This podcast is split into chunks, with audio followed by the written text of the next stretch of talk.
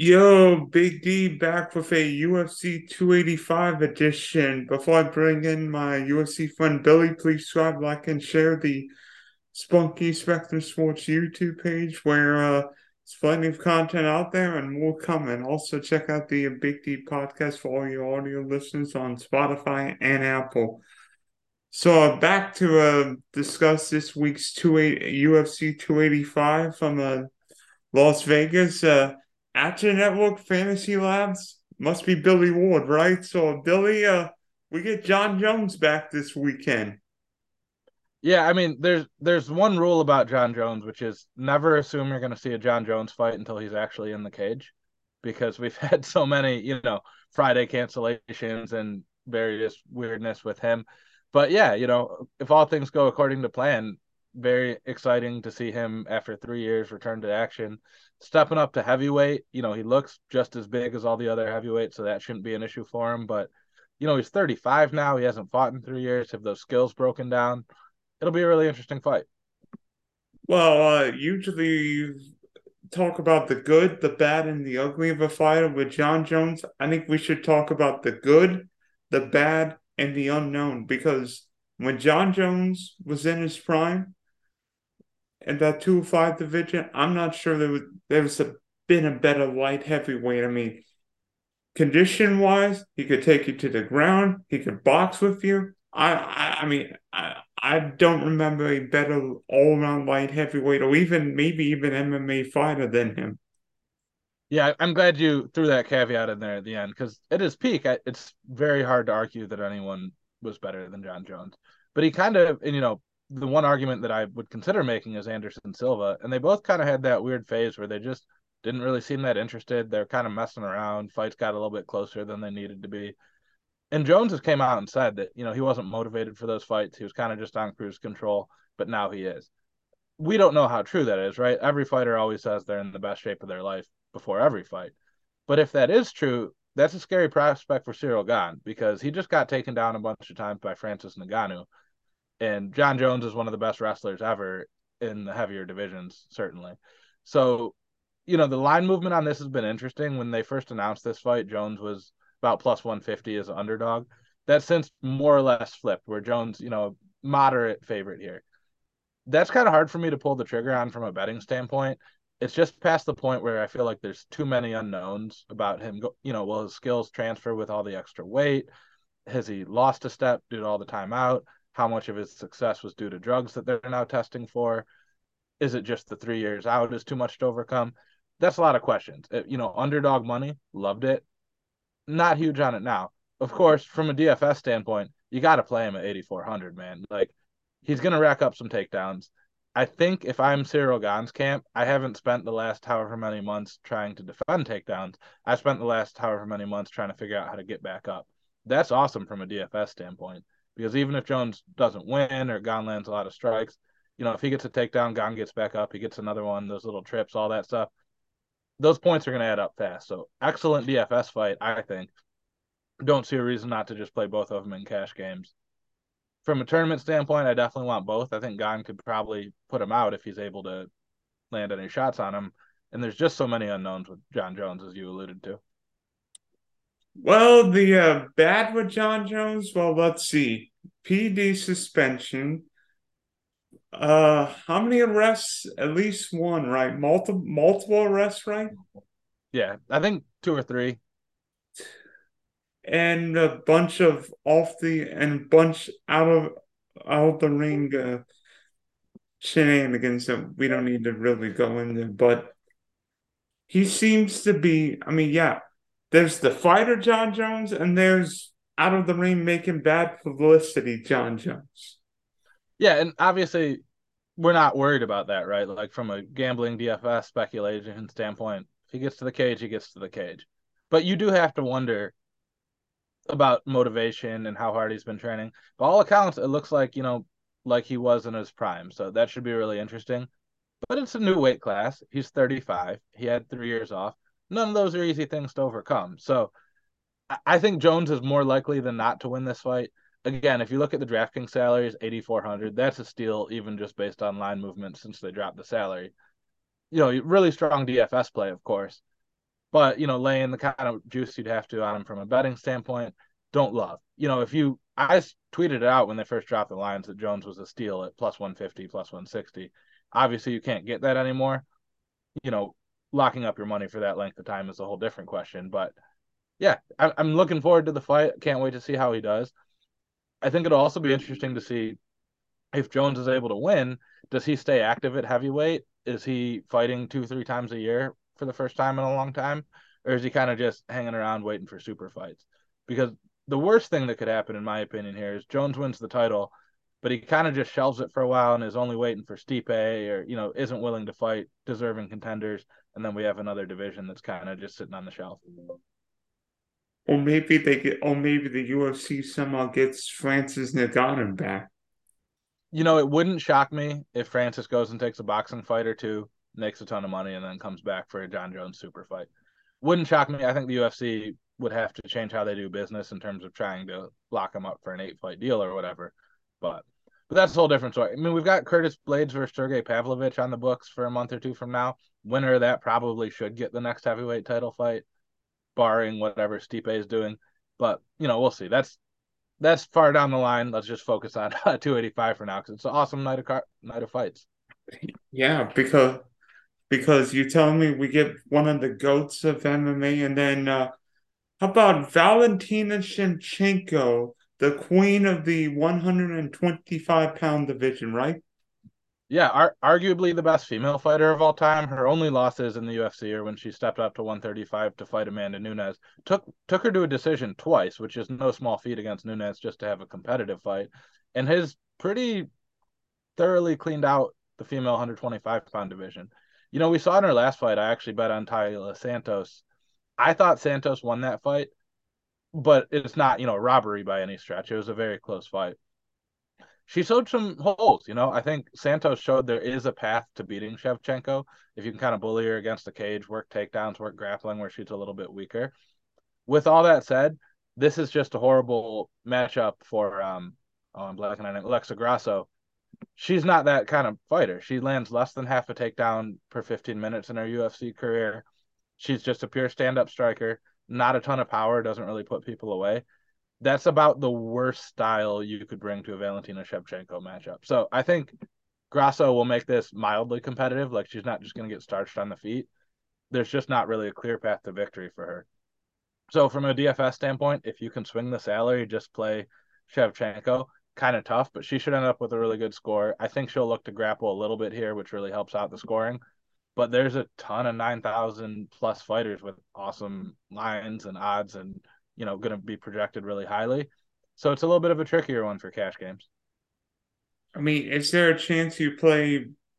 Is there a chance you play Grasso at 6,800? Because if she somehow got a decision against Shevchenko, I mean, could Grasso put up how many points would you need from that salary? Obviously that depends on the rest of your lineup construction. The challenge is if you play both heavyweight fighters, now you've guaranteed yourself two losses. So you really need decent scores out of both your losers at that point. You might want, you know, 30 or 40 points. She's a super high volume striker. So if she goes 25 minutes, you know, she lost a 15 minute decision to Carla Esparza. I'm trying to see how many points she put up in that one. She lost a 15 minute decision to Carla Esparza and scored 35 points. Yeah. So, you know, you give her two extra rounds. Could she get to 45 or 50 in a loss? Probably. Valentina Shevchenko is a little bit harder to hit than Carla Esparza, but to, to put it mildly. So, but 35 points is a reasonable, you know, line if she's able to make it 25 minutes. That's a big ask to say that she can make it 25 minutes. The other thing you have to weigh is there anyone else in that cheaper range, even within a few hundred, that you'd prefer? You know, Song Kenan against Ian Garry, Geoff Neal, you're probably not playing Jamie Pickett against Bo Nickal. So there's an opportunity cost thing whether you can try to make a more balanced lineup with some closer underdogs you think have a chance versus just hey I'm going to take the L on Grasso, open up a lot of salary, play some heavy favorites elsewhere. I mean, it, I, be honest from a betting standpoint, I'm not sure. I I'm not sure I touch this fight because Shevchenko's got juicy odds and you really, I, I really don't think Ross is going to threaten her much. He might. I don't question her condition, but I don't think Ross will really threaten the champ. No, I, and I agree. And honestly, like from a betting standpoint, what I really want to happen is Shevchenko to just start her on the feet. And then we get like plus 500 on Erin Blanchfield against Shevchenko in the next fight because Blanchfield is a nightmare matchup for Shevchenko. She's big. She's a great grappler. She's going to bully her against the fence. All those things that Taila Santos did, Blanchfield is also really good at. And Blanchfield has seen the game plan. She's basically a decade younger than Shevchenko. That's a whole different story again. I'm getting ahead of myself with thinking about the future here. But that's the matchup that I want to fade Shevchenko in, not this one against a similarly aged pure striker who doesn't have a lot of pop. Just none of that is how you beat Shevchenko, if there is a way to beat Shevchenko.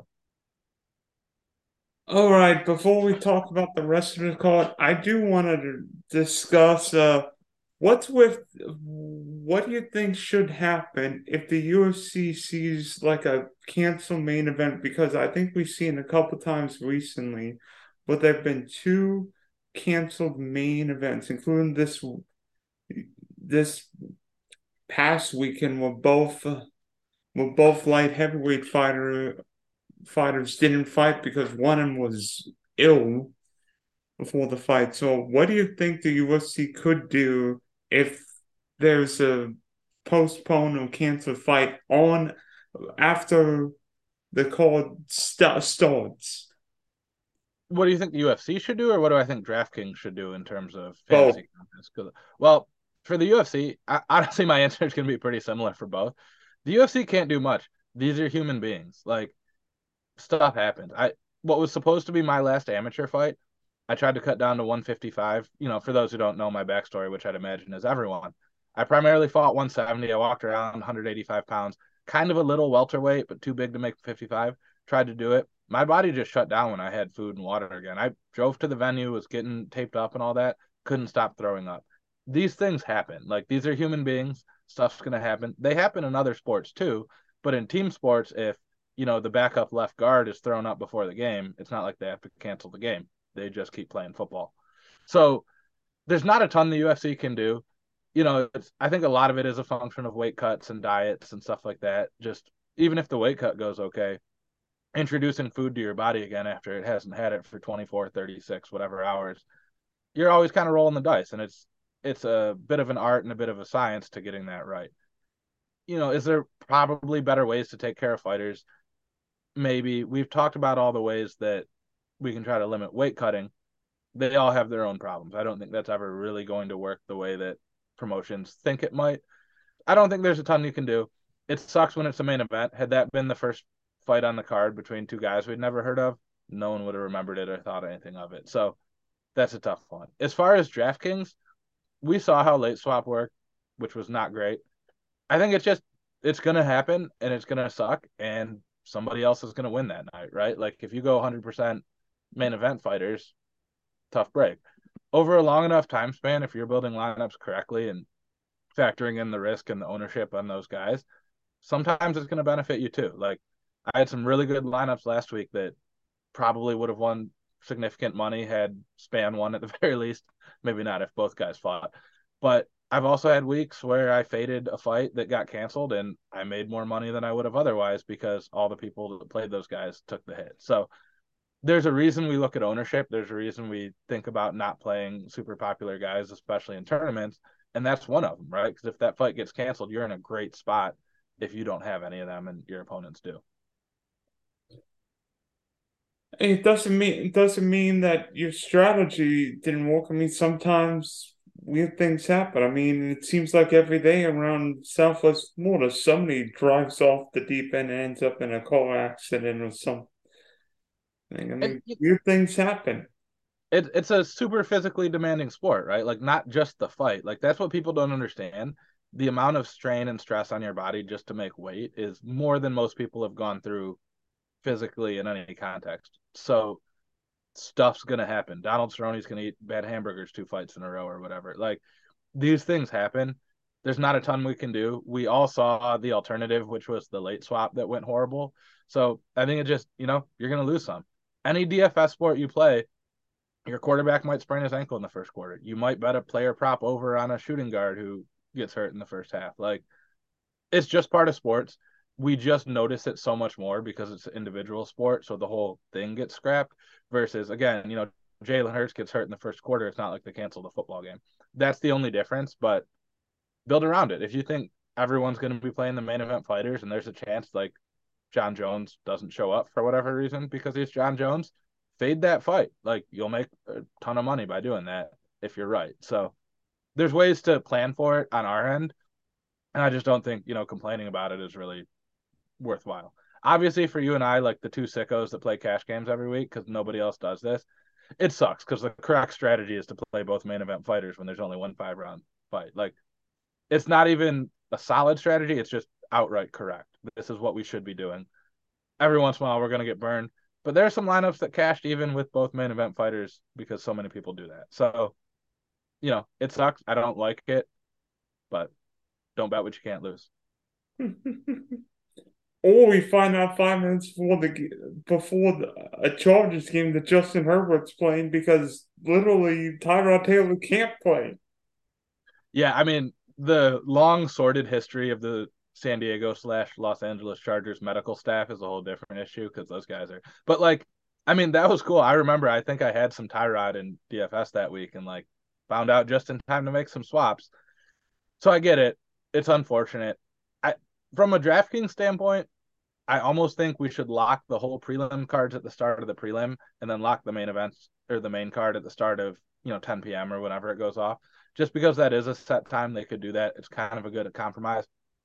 That wouldn't help us last week anyway, though. So I don't know how much good that would even do. Like that football when you have a 1 p.m. and then a 4 exactly. p.m. lock. Yeah, th- that's why I said that because it's a similar method. But like, they announced that that fight was off two minutes after the main card officially launched, so it wouldn't have saved us anyway. You know, are there weeks it would have? Maybe. I'd rather, with how poorly DraftKings executed it when they tried it, they just don't. Right? Like it was so bad. Guys were swapping onto fighters who fights had already happened. They were locking fighters who were two fights away that you wanted to swap to. It just wasn't worth it. It was just such a headache. Although I will say, DraftKings went back and credited me a hundred bucks for a uh, fifty dollar double up that I finished thirty first in when thirtieth was the cash line because they DQ'd somebody ahead of me for swapping onto a fight that had already happened. And it was like three weeks later they gave me the money, so that was a nice little bonus. All right, so um, now back to uh, this week's card. So um, there's one guy I'm really looking forward to seeing, and I know you all too, because you and everybody uh, else.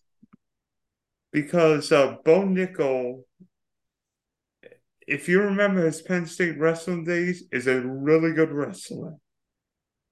And more importantly, he's a really good athlete. You know, he starts some people on the feet too here's the thing: don't lay minus two thousand on Bo Nickal or whatever. Like I'm, this... not, I'm not in a legal betting state. I'm not even thinking about it. Yeah, I, I don't necessarily mean you. Like if you're listening to this, like seriously, don't do that. At those odds, it's you know 95 percent win rate. You need to make profit. Is there a greater than a five percent chance he you know slips on the prime hydration logo in the cage and twists an ankle or comes in with a knee injury we don't know about. Like seriously, don't lay minus two thousand on an MMA fight ever. So much weird stuff can happen. With that said, he's a very intriguing DFS play because there's other heavy favorites. You know, he's four hundred dollars more than Shavkat Rakhmonov. He's two hundred more than Shevchenko. He's three hundred more than Ian Garry Ian Garry's the one I'm not as interested in from a price considered standpoint. I don't think he's as likely to pick up a bunch of takedowns or get a quick finish you know, Bo at 9,600, he almost needs to win this in the first minute to pay off from a DFS standpoint. But man, did they make this fight just so Bo Nickal could look good. Like the UFC is not in the Jamie Pickett business. He's not an up and coming guy. This is not a test for Bo Nickal. This is, hey, everyone, let's see how good Bo Nickal is. Now you get to watch it. With that said, man, I think Shavkat's kind of in the same boat. I don't think they really think Geoff Neal is a considerable challenge to him. You know, Shavkat's minus 500, minus 600 range, which feels like a huge difference versus Nickal's line. But if you look at the implied odds, it's really only like 10 ish percent. You're getting him 400 cheaper. Geoff Neal might be able to get back up from a couple takedowns, which gives Shavkat more scoring opportunities than Nickal's going to have. Even, you know, I'm actually kind of getting dragged on Twitter for this right now. If anyone follows me, Cameron Saaiman, 8,800 they bring him in to win this too. He's only 8,800. He's fighting Mana Martinez. Mana Martinez is two and one, but both of his UFC wins are split decisions. Both could have gone the other way. So I think there's certainly paths to not playing Bo Nickal in DFS tournaments and having it work out. Just because with how much more he costs than these other guys, he's going to need a huge score. Almost has to be first minute. Where you know if Simon or Shavkat, if they kind of beat up a guy for four and a half minutes and finish him at the end of the first round, that might be a bigger score, or even just a close score, which then makes Nickal not in the optimal. Is it also is it also I mean, let's say Bo gets how many takedowns would he have to get in a in one round? Would he have to get like multiple takedowns? I mean, you you basically with these super high price guys, you want them to win in the first minute because of that quick win bonus, or at like the 458 mark, right? Because that way they've got all those times. The problem is he's not going to get more than one takedown per round because Jamie Pickett is not going to get back up with Bo Nickal on top of him. He's just not. Like this isn't a thing that's going to happen, right? And I hate saying things definitively like that because someone's going to come back and oh, we got two takedowns. You know what I'm saying? There's a very good odds that once this one hits the ground, it doesn't come back up. So I'm not even thinking about how many takedowns. The answer is one. He's going to get one for every round. And control time is really not worth that much from DFS. Is it going to take a lot of shots to finish Jamie Pickett on the ground from Bo Nickal? Probably not. But does Bo Nickal come in there and dance around and show off his stand up a little bit before getting the takedown, finish him at 130 to 230 in the first round? That'd still be a very good score. Great for cash games if you can find the salary. I just have a hard time seeing a path towards him being in the optimal lineup unless either the other expensive fighters all fail or he finishes them in the first minute. Kind of, kind of in play that he finishes them in the first minute. Wouldn't shock me, but it's tough to build lineups when you got one guy at 9600 assuming you're also playing Shevchenko as well that makes it tough yeah that's why i love that's why i love double championship cards because now now calculations are out the window yeah. And there's and this is a general strategy thing, so don't think too much about this card. Heavier weight fighters don't get back up when they get taken down. Like when you see flyweight takedowns, right? They're down for 12 seconds, they pop back up, there's another takedown. Even, you know, lightweights, we've got Mateusz Gamrot on the card. When he fought Arman Tsarukyan, you could have scored somewhere between like 2 and 80 takedowns in that fight depending on how quick you were on counting it as a takedown versus a scramble. That's the kind of thing we need for DFS. We need a takedown, the guy gets back up, you take him down again over and over. Nobody's getting up when Bo Nickal takes him down. Not nobody. Nobody he's going to fight in the next couple of fights is getting back up, which kind of just limits his ceiling in terms of the takedown. You know, sometimes I think it was like Ronnie Lawrence a couple years ago landed like 12 takedowns in a fight. He won a decision and still scored like 150 points. You're not going to see that out of Bo Nickal because the other guy would have to get him off him, and they ain't gonna. Yeah, I mean, if the UFC, I mean, if the if Bo Nickal won in a cakewalk in his UFC pay per view debut, they gave him one. Yeah, I mean, but and this is the thing people miss. Like, this might be a controversial take here, but I think Cameron Saaiman, similar boat. They're giving him Mana Martinez. They're not in the Mana Martinez business. They're in the 22 year old undefeated South African business. Shavkat Rakhmonov. Geoff Neal's a tough guy, but come on. Like we saw what Shavkat did to Neil Magny last year, just made him look like a child. Those might be better DFS plays. One, when you consider the salary, and two, Shavkat might have to take Jeff Neal down a few times. He's kind of my favorite in terms of ceiling, just because Geoff Neal should put up just enough of a fight to open up that ceiling a little bit more. Just don't have an end five seconds into the second round. Honestly, even you know, I mentioned Gamrot. He's fighting Jalin Turner. Turner is dangerous off his back, a good grappler, not great takedown defense. That could be a fight where Gamrot takes him down, Turner wiggles off the cage, gets back up. Gamrot does it again. Like there's a massive ceiling on that one. Although that one you don't have the safety of like massive favorite. This guy's almost definitely gonna win. So you're trading that a little bit, but I think Gamrot should handle Turner fairly easily, which makes him a great DFS play.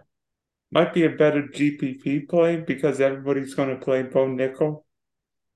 I I don't know yeah, you're probably right, just on name recognition and all that. I want to say that not everyone's going to play Bo Nickal just because he's so expensive and it's tough to fit him, but you're probably right. So we'll have to do another private Zoom call before I make my ownership projections because I'm going to be in my own head too much this week. I'm gonna be yeah, I'm gonna be calculating like. I mean, you're the cash game guy. You don't give a crap about ownership projections. They don't matter. Yeah, I'll play the guy who's 92% in cash and watch it and watch him get 70. But then it doesn't matter, right? Everybody else gets 72. Not if I'm not if my guy calls 9200 and your guy calls 96. Oh, yeah, yeah. No, I mean, it's tough and I like in a perfect world would I play Bo Nickal in all my lineups? Sure. Like I'm big into the UFC Rainmakers. I bought a bunch of him like 2 months ago. He's the captain in all my lineups over there cuz you don't have a salary cap. But, you know, does that mean he's necessarily going to get the best score when you factor in salary? No, just because how scoring works. Can I can I go on a mini rant about DraftKings scoring here? Yes. All right, cool. So they fixed it a little bit by doing that quick win bonus because it sucked when your guy wins in 10 seconds and doesn't score that many points, right? So they made it a little bit better. Now you win in the first minute, they get is it 25 extra for the first minute, I think? Which definitely helps, right? So you don't get penalized for having a guy be too good. But what they really should do, instead of it being by round or whatever, it should just be however many seconds are left in the fight, you get some multiple of that for a finish. So if you finish early in the first round, that's worth more than late in the first round. Finish early in the second is worth more than late in the second. We can debate how that works for a five round fight versus a three round fight. I'm not really that worried about it. But finishing a guy, you know, uh, who was oh Michael Chandler when he front kicked Tony Ferguson, that shouldn't be like 20 points less than if he had done it four seconds earlier in the fight. Like that should be one point less or something. So that that is one way they should fix that. Anyone wants to email your DraftKings representative and propose my theory, just give me credit for it. We'll call it the word scoring. Just saying. Now what? Now what? Now we're talking, uh, talking how the fixed DK scores today. You're guaranteed to win every week, right? Well, no, but I'm just so if Bo Nickal finishes this in 61 seconds versus 59, should that really be worth 25 points less because it took him two seconds longer? What yeah. if the ref was just a little slow on getting his hand in there when he landed the knockout punch with 58 seconds, but it took Herb Dean two seconds to get there? Like, okay. there's no, there shouldn't if, be this arbitrary line, you know? What if the or what if Herb Dean let the fighter go two seconds more before he choked down? Right, or Bruce Buffer just reads the wrong time. You know, it's all possible it should be it should be incrementally less points every second. It shouldn't be just a big cliff right at that mystical one minute mark, five minute, ten minute. Should be like draining sand. Should be like draining sand, right? Right. Yeah. You start with however many finish points, and they slowly trickle away. All right. Any, anyone else on the card you want to talk about? Get to because there's a ton here. I mean, it's going to be. I mean, you're telling me we've got Jon Jones, Zinchenko, Bo Nickal, all these guys. I mean, this is this is a crazy card, and and uh, I think one where whether you're playing GPPs for that uh what is it the seven seven hundred thousand all tournament, or you're playing cash games like us, everybody's going to have fun this weekend. Yeah, real quick, just I'm gonna rapid fire through some of these thoughts on the card. Uh Jalin Turner versus Mateusz Gamrot. Someone's gonna score a ton of points. I'm not super confident it's gonna be Gamrot, but you're gonna want that fight. Um, Ian Garry's probably too expensive here. He's not really a finisher. It's a little bit tougher of a fight than I think the betting lines would indicate because he's like minus 700, which is a bit much. I think Saaiman's a steal at 8,800. Dricus Du Plessis, if he wins, he's about minus 250 in there, 8,600 going to be by knockout if he wins against Blonde Brunson. That's a good one. Uh, I like Trevin Jones on the cheap end, just because he's fighting Cody Garbrandt, who famously has some issues with his chin, and Trevin Jones got a little bit of pop. Not playing him in cash, but from a GPP standpoint, cheap cash guys or cash plays. Jessica Penne is probably going to be a 15 minute fight against Ricci. That's not a terrible one. Grasso, who we mentioned earlier. Mm, man, it's kind of tough on the cheaper end here. Araujo against Ribas. I think Ribas should probably be a bigger favorite than this one, so I'm not touching Araujo at 7,900. Anyone else? Any thoughts you have, Dylan? We can bounce off each other for the last few minutes here. I mean, I think the big question this weekend is three championship fighters or four championship fighters. Yeah, that's always the question. And, you know, Jones and Gane are so close in salary that, like, just play them both. What are you doing here, right? it'll be interesting to see when all the like inside the distance lines come out because that might change the calculus here a little bit. It's hard though. Like if you play Jones, Gane, and Shevchenko, salary gets real tight. But if you play Grasso, then you're guaranteed two losses in your lineup. The heavyweight fight, the loser might not have a good score. So it's tricky. You know, if you feel confident enough to pick a side in the heavyweight fight and then go just Shevchenko, could open up some salary, but that would take that would take some guts that I don't know if I'm willing to do for this one. Yeah, especially because both heavy because both fighters are, are known for are known for going the distance because I think Gane's like Gane's gone like twenty five. I mean, he's got some stoppages too. It's not. It'll be interesting, and you know, bigger, he's heavier. Gone twenty five minutes a couple times. Yeah, I mean, more times. from a heavyweight, generally speaking, but but if they that's you know usually the way I do the analysis with that is if there's one fight that's very likely to end inside the distance, I'm not going to play both fighters from that because the loser probably has a bad score. I think both of these are probably going to have reasonably close finish odds, but one of them, those close finish odds heavily imply that Shevchenko is going to win. Where the other one, it's like we don't know who's going to win, but it's probably going to end early. So that's those make it trickier. All right, Billy. Yeah, I've made that. Re- oh, sorry. Go ahead. Go ahead. Uh, I was gonna say I've made that read correctly in the past with picking the fight that gets finished versus the one that doesn't, and still been burned for it because the one that gets finished, the loser Glover Teixeira, scores a million points even though he gets finished. So that doesn't guarantee success. It's just one one thing to look at. All right, Billy. So thanks for hopping on today. Hopefully this week is very profitable and uh this is going to start a whirlwind of UFC pay per views. I think we've got like three in the next five, six weeks. Yeah, which I'm not going to go on my other mini rant here, but stop it. That's too much. No one wants to spend that much money.